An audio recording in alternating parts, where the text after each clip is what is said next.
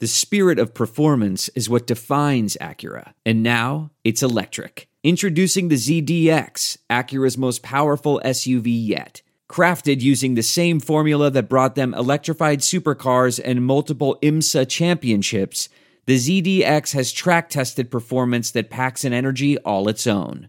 Unlock the energy and order yours at Acura.com.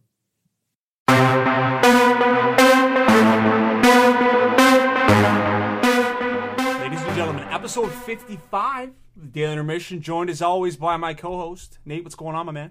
Not much, man. Just uh, watching some of the golf today, enjoying it, seeing Cantlay at the top still, and uh, seeing if our boy JT can squeak up to the beginning. Yeah. And by beginning, I mean the top of the leaderboard. I know he's struggling kind of off the get go here, but yeah, Cantlay comfortably has used that 10 under lead to, to stay on top of, of Rahm. But uh, yeah, yeah, we'll see how this uh, how this plays out. Um, I should mention the end of this episode, or sh- midway through this episode, we are joined by UFC fighter Sam Alvey, and what a ball of electricity he was. oh, you're not going to want to miss this one, guys. It is it is a great interview. It was it was probably one of my favorite ones for sure so far. Definitely, the guy had a lot of personality. He is an absolute beauty, dude. didn't hold back at all. No, no, not at all. He, yeah, he's got some uh, he's got some wise words for the judges at uh, UFC, and it's uh, it's a you don't want to miss it. No, absolutely. Then again, I guess if they're listening right now, they're probably not going to miss it. So Nate, I think we're gonna have some time just to talk about some of the big news that's been headlining uh, some of the sports, and and I did want to start uh, with the Montreal Canadiens and uh, the Carolina Hurricanes. Obviously, the Carolina Hurricanes offer sheeting uh, Jasper Kotkaniemi, and uh, and he is now headed to the Carolina Hurricanes on a six point one million dollar deal. Yeah, I mean it's it's a it was a weird one. I mean it was no um, it was pretty clear that Carolina was doing it just kind of out of spite of what Montreal did with Aho a couple years back uh, with the offer sheet, and I'm not I'm not sold that Carolina was actually trying to get this player. You know, I agree, mean? I agree. I mean they they really overpaid him by I'd say realistically from what his numbers have and what the going market is, I'd say they overpaid him by about what would you say four million dollars, Yeah, I four mean, point one even. I look at the Bruins who signed Taylor Hall for six million. That's a really wild way of looking at it right there. Taylor Hall is making six million, and yes, Jesperi Kotkaniemi is making six point one. Um, yeah, very interesting uh, to see that. I think what was intended to be a bit of a troll job ended up being uh, sure take him for that price. Yeah, I mean it was undoubtedly a troll job. Everything they did. I mean they tweeted out after they sent the initial offer sheet. They tweeted it in French. They um, they mocked Marc Bergevin's interview when they signed Aho. Um, I mean they went they went all out here. They they gave him a signing bonus of twenty dollars, which is Sebastian Aho's number. Yeah. And I mean twenty dollars. They if they don't go out and make some content on him showing up and then him them handing him a twenty dollar bill, that is such a missed opportunity. No, most definitely. Um, so yeah, well, I mean, we'll monitor that situation. I mean, obviously, he's a third overall pick and hasn't panned out to be the talent that they expected him to be. But you never really know. He's joining two other Finns in Carolina. Certainly going to get less spotlight. Yep. In uh, in Carolina, so we'll see how that pans out. But Nate, we have to stay in the NHL, and we have to give a massive congratulations to friend of the show, Drake Batherson, for signing a six year contract with the Ottawa Senators. He'll be in the nation's capital for six more years. Congratulations, Drake. So happy for him. Yeah, couldn't have happened to a better kid. Obviously, if you guys have seen our interview with him, I believe it's episode 18. Yep. I think. I think so. And um, yeah, great kid, very well deserved. Six years. What is it? Just uh, just shy of thirty million dollars. Yep. So, yeah, and I mean, I, I we've both spoken about this. I think that's going to be one of the best contracts in the league pretty friggin' soon. Four point nine million for this guy. I mean, he, what was he? He pretty much was leading the team, their forwards in scoring for the entire year, if not the entire squad. So I mean, he was on like a what a twenty five goal pace, I think, Yep. for uh, 17 80 goals, which Yeah. prorated to around 25 goals. Yep. So I mean, I mean, twenty five goals, four point nine. There's there's a lot of guys who get a lot more money than that for putting up those same numbers. So I mean, it's going to be a, a hell of a contract, and, And- good on Ottawa too. And this was his full season in the in his first full season in the National Hockey League. You have to think with fans back in the building, him training, you know, with with the you know heavily touted Nova Scotian players, uh, with Sidney Crosby's trainer. I mean, it's just he is just going to be like I said, Nate, one of the biggest value contracts in the NHL. I know he will eventually, and and uh, yeah, we definitely wanted to give a shout out to Draker. Um, but Nate, I think it is time to send it on over to Sam Alvey. I think I noted, I haven't noted it yet, but I did want to note that uh, that we are going to have two more episodes this week. Episode Wednesday to break down our NFL Operation 272, how that's going to look kind of break down the NFL from a you know from its entirety, from a holistic view. Break down preseason, get some future bets for you guys. Yeah, exactly. out, and then we'll be back to what the normal. Not to completely take away your uh, No. your role there, but No, uh, and then what we'll have our same episode that we just started putting out again on Friday. So we're gonna have three this week for you. So if you drive a truck, you're probably pretty fired up right now because you've got no shortage of daily intermission for this week, ladies and gentlemen. If you spend time in the car, you got to get used to our voices this week. Anyway, without further ado, we'd like to welcome on the podcast Sam Alvey. Enjoy it, guys. All right, ladies and gentlemen, we're extremely excited to be joined by UFC fighter Sam Alvey, smiling Sam Alvey. He's got the chiclet shining. So, Sam, I think we'll uh, we'll start off by asking, you know, how'd you get the nickname, and, and how long have people been calling you Smiling Sam? Well, shoot, I've been fighting for about 15 years, and it, it was probably about 14 years ago that that we said, "Hey, we need something, something for people to remember you by." And uh, I, I always said, I think it was my dad that said "Smiling Sam" first, uh, but I picked the spelling, and I, I just spelt it wrong because social media wasn't a thing yet. For sure, for sure. So, listen, you fought last weekend in UFC Fight Night versus Wellington Turman. We weren't uh, exactly pleased with uh, with the decision by by the referees, but how are you feeling? How's the body holding up after the fight? How are you feeling about the results? And and uh, you know what's you know how are you making out? Uh, yeah, I, I I- I should apologize to the blind men and women that uh, scored my fight, but uh, I, I- I didn't mean to. I mean, I went on a tirade. They they they cut the they cut the uh, the feed about a minute into it, but I went on for another ten minutes. I'm There we go. Oh, there he is. Sorry, Sam, we lost you there for a little bit. oh shoot, I had a whole answer.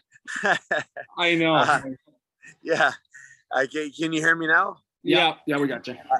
Yeah, I was just saying that the judges they're, they're the worst in the industry. I mean, if, if y'all think boxing boxing judges, from what I from what everyone says, get paid off, uh, UFC judges are just blind. They they don't know what they're doing. Or they don't know what fighting is. They don't know how to score it. They they've got no idea. They're just making it up as they go. Now it's the third fight and out of four that they they've uh, found a way to to do me dirty, and I I don't know what I got to do to change it, but I'm I'm gonna figure something out. We kind of mentioned something about that a few days ago too, about how it, it's so hard for just the like the average person who watches a fight, like how to, how you can tell the scoring is. Because I know when we go through and watch them, we're like, it seemed like, for instance, like if somebody just beats the shit out of somebody in one round, it seems like it kind of gets scored the other way sometimes, and it's so hard to keep track. Like so, Yeah, well, you know what? I I, I kind of think what's happening is it's a merchandise. Uh, uh, what they're trying to do. Uh, they give the the judge at the beginning of a fight an official UFC quarter, uh, and then at the end of every round, the judge just flip it and uh, head heads blue corner, you know, tails is red corner. Uh, so that they're going to try and sell these to the public so we can keep up with them at home. That's awesome. um, you said you've been fighting for about 15 years. Did you have someone you looked up to growing up that kind of got you into fighting? No, not at all. I, I didn't know about fighting until I was probably three or four years as a professional. Uh, I, I just did it because it was fun. No, I never watched it, never heard of the UFC, never watched boxing, was never in Taekwondo. Uh, it was just something somebody said, Hey, you want to do? And I said, Sure. Good shot. Okay. Yeah, it's I a like good it's a good segue. So there wasn't really any influencing people throughout your life or or anything like that. So I mean, at what point I guess in your life did you say, listen, this is something I want to pursue as a career. This is something that I might be able to be successful at and be be a fighter. It's probably five or six years into it. Uh, just, yeah, I, I, I mean, I started fighting just because somebody said they'd give me gas money.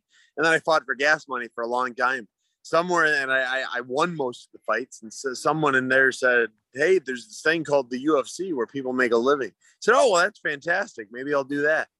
And uh, lo and behold, I, you know, a lot of blood, sweat, and tears later, I, I made it. Oh, um, yeah. You say blood, sweat, and tears. What's a recovery like after a fight? A lot of ice, ice baths, like. Uh, you know, it depends on the fight. I, no matter if I, if I knock the guy out in five seconds or it goes four rounds or five rounds and it's a, it's a war, I am sore for the next week. Uh, it- it's just over a week now. My body feels pretty good. Like I said, I, I took the stitches out yesterday. Um, so I, I can't get punched yet, but I'll probably start rolling again tomorrow. Wow. That's incredible. So you're going to be right back in the gym. So you've had a long career, like you said. I mean, 15 years, I think you mentioned in the industry. I mean, what's the fire like in, in Sam Alvey to, to continue getting on cards and continue to, you know, to roll in, in some fights? I love what I do. I love fighting. I mean, it, it is so much fun to be to be in this this sport like I am. Um, it's just I, I couldn't imagine doing something else. And I get people pay me to do what I would do for free. Uh, if, if, you find something you can do like that for a living, just stick with it. Do it for as long as you can. And uh, physically, I feel good. Uh, uh, mentally, I feel as sharp and as driven as I ever had, and uh, I, I, really look forward to, to getting getting whatever my next fight is lined up. Speaking of that, what is your relationship like with Dana White? Like the guy seems like a absolute character. You guys have a pretty good relationship. Uh, we have a better relationship than I thought we did. Uh, the, the way he was talking to me after the fight, or talking about me after the fight. I, have I've met with Dana. I don't know three or four times, and he's always been a very pleasant man. Uh, I, I, always say what people think Dana White is based on his interviews and the way he you know runs his mouth on the mic is who he is. Uh, and the, the, times I've spoken with him, he was very genuine, very upfront. We we just kind of spoke like we are old friends. Um, he, I think he represents the sport well, and particularly the particularly the UFC. So I, I I'm a Dana fan, even though I've I've really only spoken to him a handful of times. Yeah, it seems like from the outside looking in, he does a great job of promoting the sport. Um, it seems to be in a good place just from a holistic view. Um, but what's that process like, Sam, in terms of, you know, you're training, you're in the gym. Are you on the phone with Dana? Are you on the phone with um, your managers? You know, how do you get set up in a fight and how do, you know, who do you need to notify that you're ready to, ready to fight again?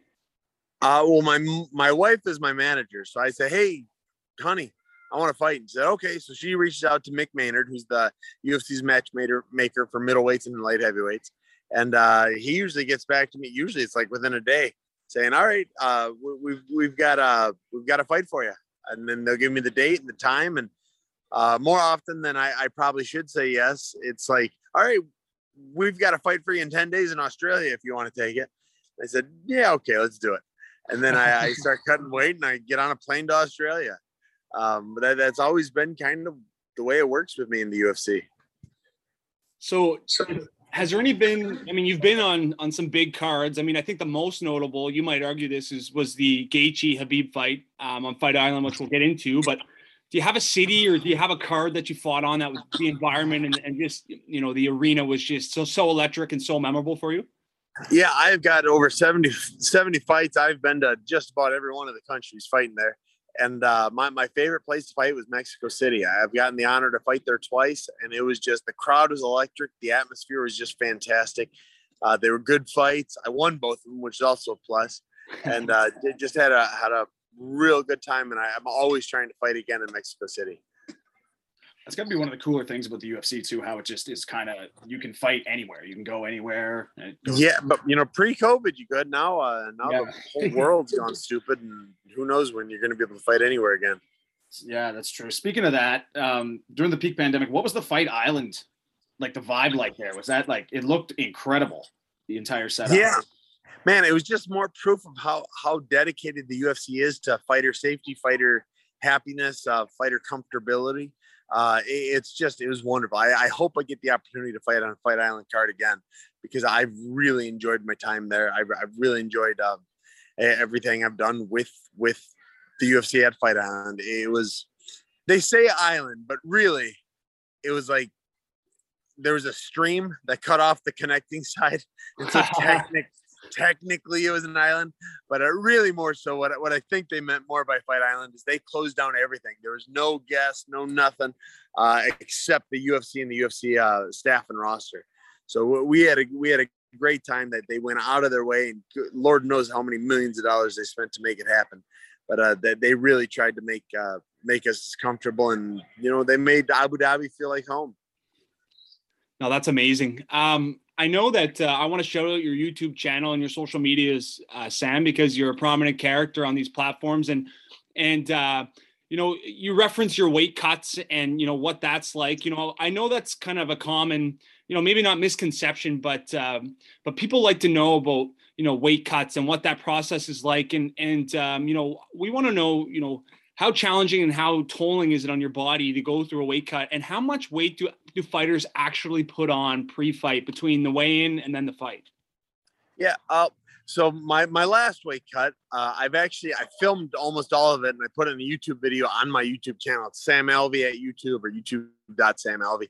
Uh, so if anyone wants to go and look at that I, I'm just starting to, to really build my YouTube brand. Uh, I'm editing my next video, and it's going to start coming along. I'm going to be giving away all sorts of UFC mem- memorabilia and uh, trips to train with me. So y'all should follow me on on YouTube. Um, but uh, as far as the actual cut goes, that I, have had some really big ones. The biggest one I've ever had was uh, was a 10 day notice fight over in um, Poland, and I, I cut it was 42 pounds in 10 days and overnight, I put on about 35 pounds, 37 pounds, I think it was. Um, this last one, I, I, I hit 186 and then I fought, I was about 212, 211. Um, and it's it's just a science. Once you know how your body works, once you know how food works, which is what most I mean, most people do not understand how food works. But once you know what you're taking out of your diet, what you need to put back in, uh, it's it's never easy, but it's far more comfortable to gain and lose weight like that. For sure, that's wild. That is uh, that's 42 pounds.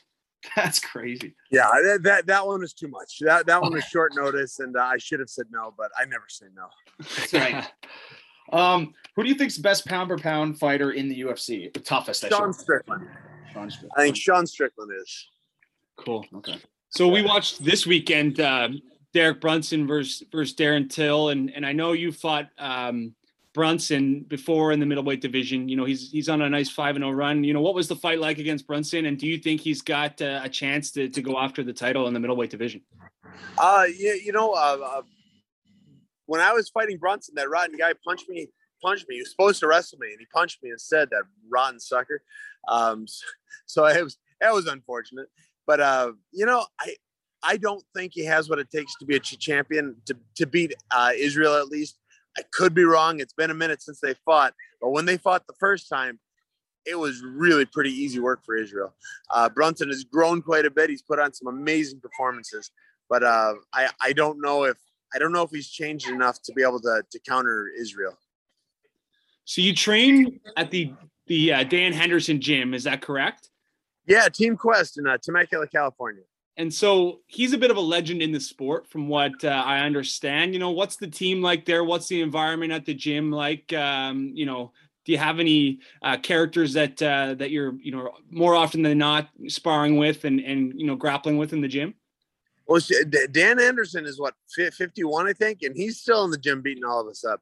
So uh, with a leader like him, it makes it makes gym life very very comfortable uh, he, he's always that driving force to help push everyone onwards and into bigger and better things.